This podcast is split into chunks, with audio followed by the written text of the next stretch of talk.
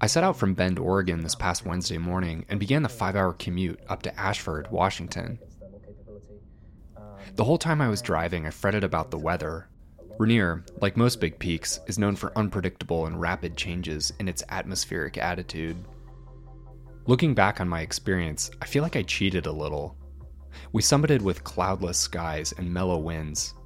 For many climbers, the weather is an obstacle to surmount, not unlike the glaciers and vert that make Rainier the challenge that it is. When I pulled into Ashford, I was thinking about all of the climbing legends who have been through this place. Ed Viesturs, Mark Twight, Jim, Lou, and Pete Whittaker, among many more. Rainier is a test piece. It's the place where countless climbing careers begin and some tragically end. As Twight says, the mountains have teeth. One of the worst accidents in U.S. mountaineering history happened right here in 1981, where 11 people were killed when the Ingraham icefall fractured and avalanched down the glacier. My friends and I went with the four day climb through RMI, Rainier Mountaineering Incorporated, which dates back to 1969 and was one of the first guide services operating in the vicinity. Two of the four days of the climb itinerary are dedicated to prep, and the other two are for the climb itself. After checking in at RMI's base camp, we met two of our guides, Ray and Brent, and we'd later be joined by Nicole. Brent Okita is the humble world record holder for the most summits of Rainier. Before our climb, 579. They walked us through an extensive briefing on the route and what to expect high on the mountain.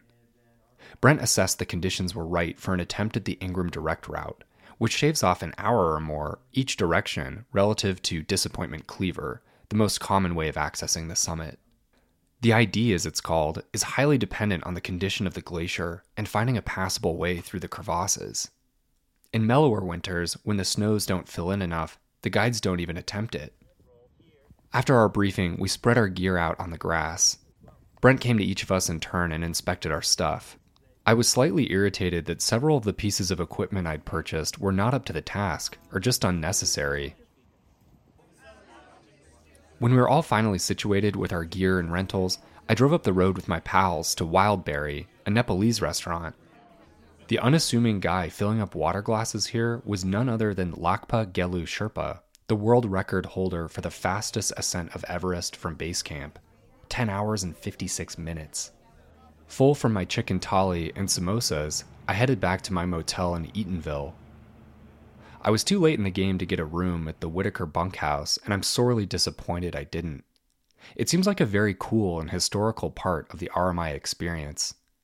The place was originally built in 1912 to house loggers and was later renovated by Lou and Ingrid Whittaker. I inventoried my gear on the bed for mountain school the next day, where we'd review critical skills for the climb. RMI provides a handy checklist, which I ran through something like four times. The next morning, we convened at base camp and boarded our shuttle to the Paradise area in Rainier National Park. The road that winds its way up to the trailhead teases you with glimpses of the mountain before the view suddenly opens up entirely before you. Rainier is gigantic up close. We trekked a short distance from the Paradise lot to a snowfield.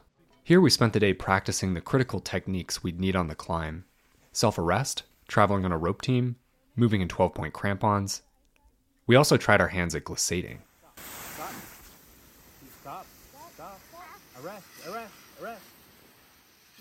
After mountain school, we ate at Wildberry again, and I checked and rechecked my pack for the climb to Camp Muir the next day. The morning of our ascent to Muir, I was up early enough to snag some footage of Rainier and Alder Lake glowing in the sunrise. I met up with the crew at RMI's base camp again, and the shuttle whisked us to the trailhead at Paradise once more. The climb to Camp Muir, which sits at just over 10,000 feet, is about four and a half miles, but sticks you with around 4,500 feet of elevation gain. It's a gorgeous route, though. The Nisqually Icefall hangs far above, its ice cliffs blue and threatening, while the glacier spills out into the canyon below. After about five hours of hiking, we finally arrived at Muir, which is a collection of humble shelters built out of the surrounding rock next to Cowlitz Glacier, the first glacier we'd cross on our summit bid. We dropped our bags and immediately began prepping for sleep and our early start, unpacking anything we didn't need to carry to the summit. RMI's shelter has space for something like 20 people. Everyone grabbed a bunk and a thermarest pad, which I later found to be pretty wanting. I anticipate us wearing out of here. And Brent arrived in the shelter and briefed us on the next day's ascent. He wanted us prone by 6 p.m. for a start somewhere vaguely between the p.m. and the a.m., and I was a bit mystified as to why he couldn't tell us the precise wake up time.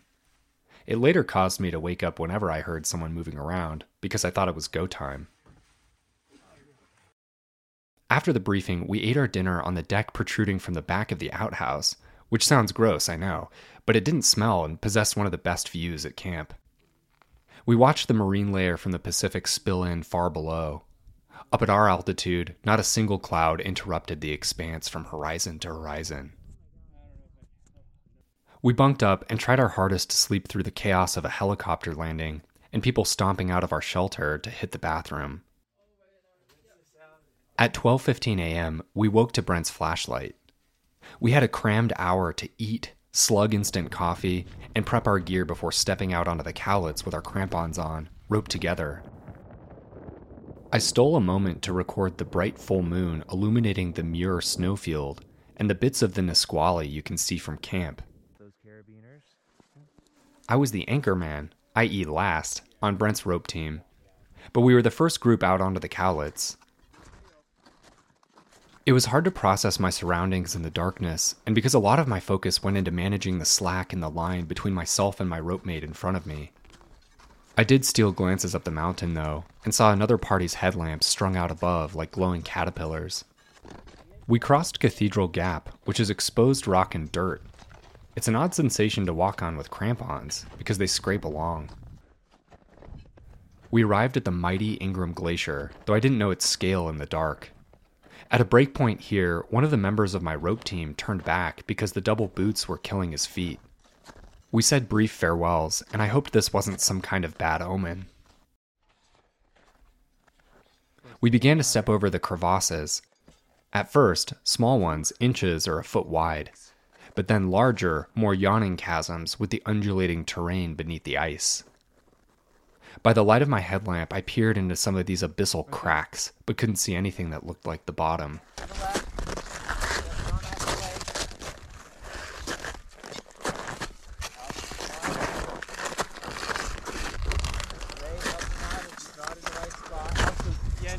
At some point near the top of Disappointment Cleaver, around 3 a.m., we saw the glow of morning light crawling up from the horizon, accenting the darkness with hues of orange and blue.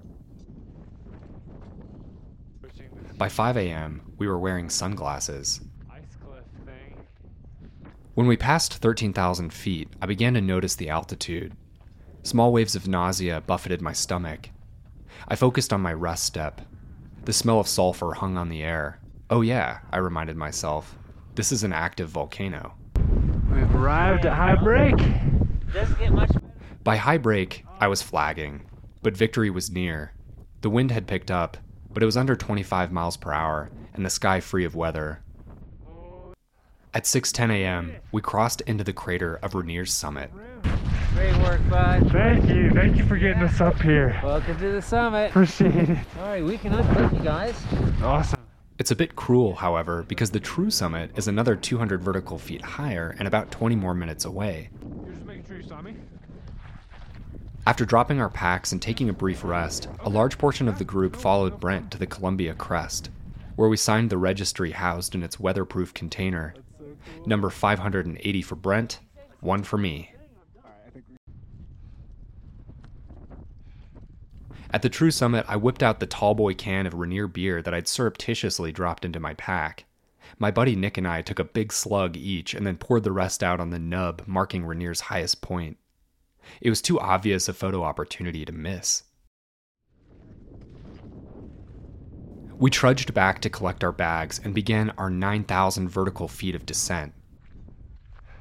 In the light, the bergschrunds, seracs, and crevasses revealed themselves.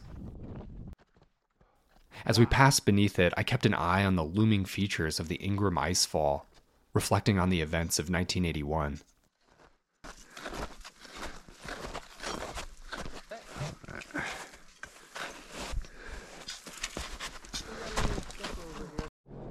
At Ingraham Flats, we paused for a break.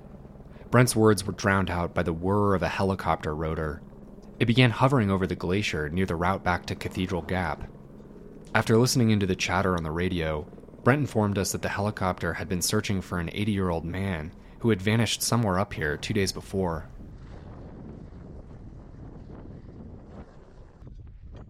We continued our descent back through the gap and across the Cowlitz, where the helicopter's roar followed us.